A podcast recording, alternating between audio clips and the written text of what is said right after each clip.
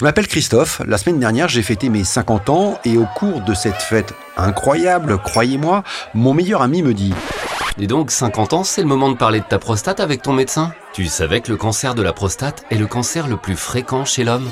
Depuis, cette phrase me reste dans la tête. Pourquoi devrais-je m'inquiéter de ma prostate? Comme je suis journaliste et que je n'aime pas les questions sans réponse, j'ai décidé d'en savoir plus sur la prostate. Et si on parlait de la prostate Un podcast proposé par le Centre de lutte contre le cancer Oscar Lambray, le CHU de Lille et le laboratoire Bayer. Cinquième et dernier épisode, vivre avec le cancer de la prostate. Depuis que je suis arrivé à Lille, au centre Oscar Lambray, j'ai appris beaucoup de choses sur le cancer de la prostate grâce aux spécialistes que j'ai rencontrés. Je dois vous avouer qu'au cours de ces entretiens, je pensais souvent aux patients. Comment vivent-ils avec cette maladie? Si s'entourer de ses proches semble essentiel, quelles sont les conséquences psychologiques, émotionnelles et physiques lorsqu'on suit un traitement contre le cancer de la prostate? C'est la question que j'ai posée au docteur Ricouard. Il est oncologue au centre Oscar Lambray. Il y a quand même beaucoup de répercussions hein, pour euh, le cancer de prostate. C'est pas évident pour un homme. Hein. Il faut, faut bien comprendre que quand on a une maladie localisée, si on est opéré et ou irradié, on, va avoir des, effets indésirables qui sont pas marrants à vivre, ne hein, faut pas cacher les choses. On peut avoir une dysfonction érectile, on peut avoir euh, des troubles de la vidange vésicale, on peut avoir des, troubles du transit. C'est initialement au, moment des traitements, mais c'est quand même pas marrant. Je veux dire, quand on a ces séances de radiothérapie pendant deux mois et qu'on on a des troubles de continence, euh, c'est pas marrant. Normalement, ça, ça rentre dans l'ordre petit à petit. Ça, c'est essentiellement pour euh, les patients qui ont une maladie localisée. Pour la maladie métastatique, bon, bah, forcément, on imagine bien qu'un patient qui est exposé à des traitements euh, au long cours est un petit peu plus fatigué, mais bon, globalement, on sait gérer tout ça maintenant. Donc oui, je pense que les patients vivent mieux un cancer de prostate qui devient une maladie chronique de nos jours qu'il y a 10 ans. Ça, c'est indéniable.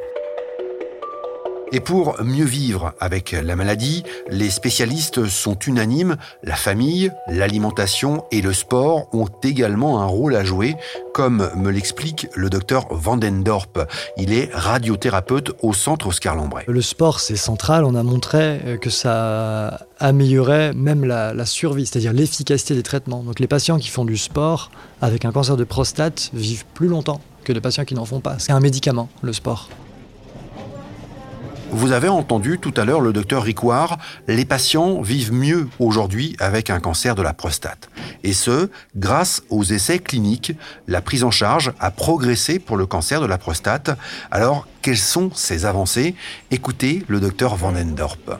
Alors, on a des études cliniques qui sont ouvertes dans à peu près toutes les situations en fait euh, de, la maladie, donc que ce soit les, cancers de prostate localisés, où là c'est les avancées techniques qui nous guident, qui nous permettent d'améliorer euh, l'efficacité, mais surtout de diminuer les effets secondaires et de diminuer euh, bah, le nombre de séances, les, inconvénients en lien avec le traitement. Et après, dans les situations de, de récidive de la maladie, de, de maladie à distance, il y, a, des essais cliniques dans beaucoup de situations parce que euh, comme on a des avancées techniques, ben on adapte nos stratégies de traitement à ces avancées techniques. Donc on sait qu'on peut faire mieux, qu'on est capable de faire mieux, et donc à chaque fois on essaie de, montrer euh, quel est le nouveau standard et d'améliorer nos techniques de traitement. Donc dans presque toutes les situations, on a des essais cliniques. Et là, demain, qu'est-ce qu'on peut espérer? Ben, espérer guérir plus de patients, mettre plus de patients en rémission complète, même si quand c'est localisé, on a quand même déjà des, résultats qui sont très satisfaisants. Et surtout, ce qu'on voudrait, c'est qu'il y ait plus ou moins d'effets secondaires, euh, que, les patients puissent reprendre euh, tout de suite une vie normale. Dans l'idéal, ça serait ça. En fait, on est toujours dans nos traitements sur une balance entre le bénéfice qu'on apporte aux patients et le risque qu'on lui fait encourir. Notre objectif, c'est d'améliorer cette balance, donc plus de bénéfices, plus de rémission complète, et surtout diminuer le risque, et c'est ça qu'on essaie de faire, euh, moins, de, moins de toxicité. La stratégie thérapeutique aussi, grâce à l'IRM, s'est enrichie d'une nouvelle option qui est celle de la simple surveillance. La personne que vous entendez, c'est le professeur Villers, il est urologue au CHU de Lille. C'est-à-dire que parfois, le radiologue aura un doute sur une lésion, une biopsie sera faite, mais ne montrera que quelques millimètres, par exemple, de cancer peu agressif. Eh bien, notre premier devoir en tant qu'acteur de la prise en charge, en tant que médecin spécialiste, c'est de ne pas traiter ces lésions. Et on appelle ça la surveillance.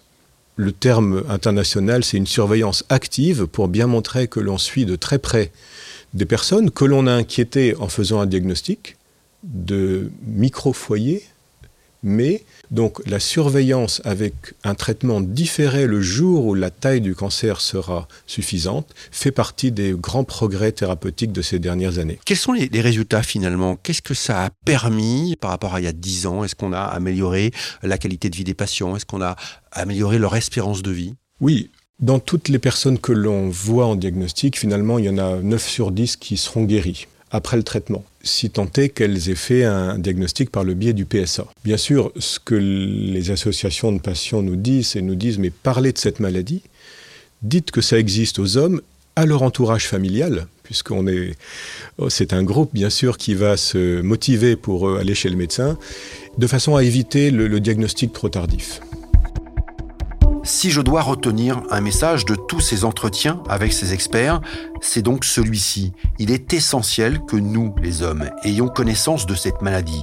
Il ne faut pas hésiter à en parler à son médecin traitant et lui demander à faire les examens nécessaires dès 50 ans, avant que des symptômes apparaissent.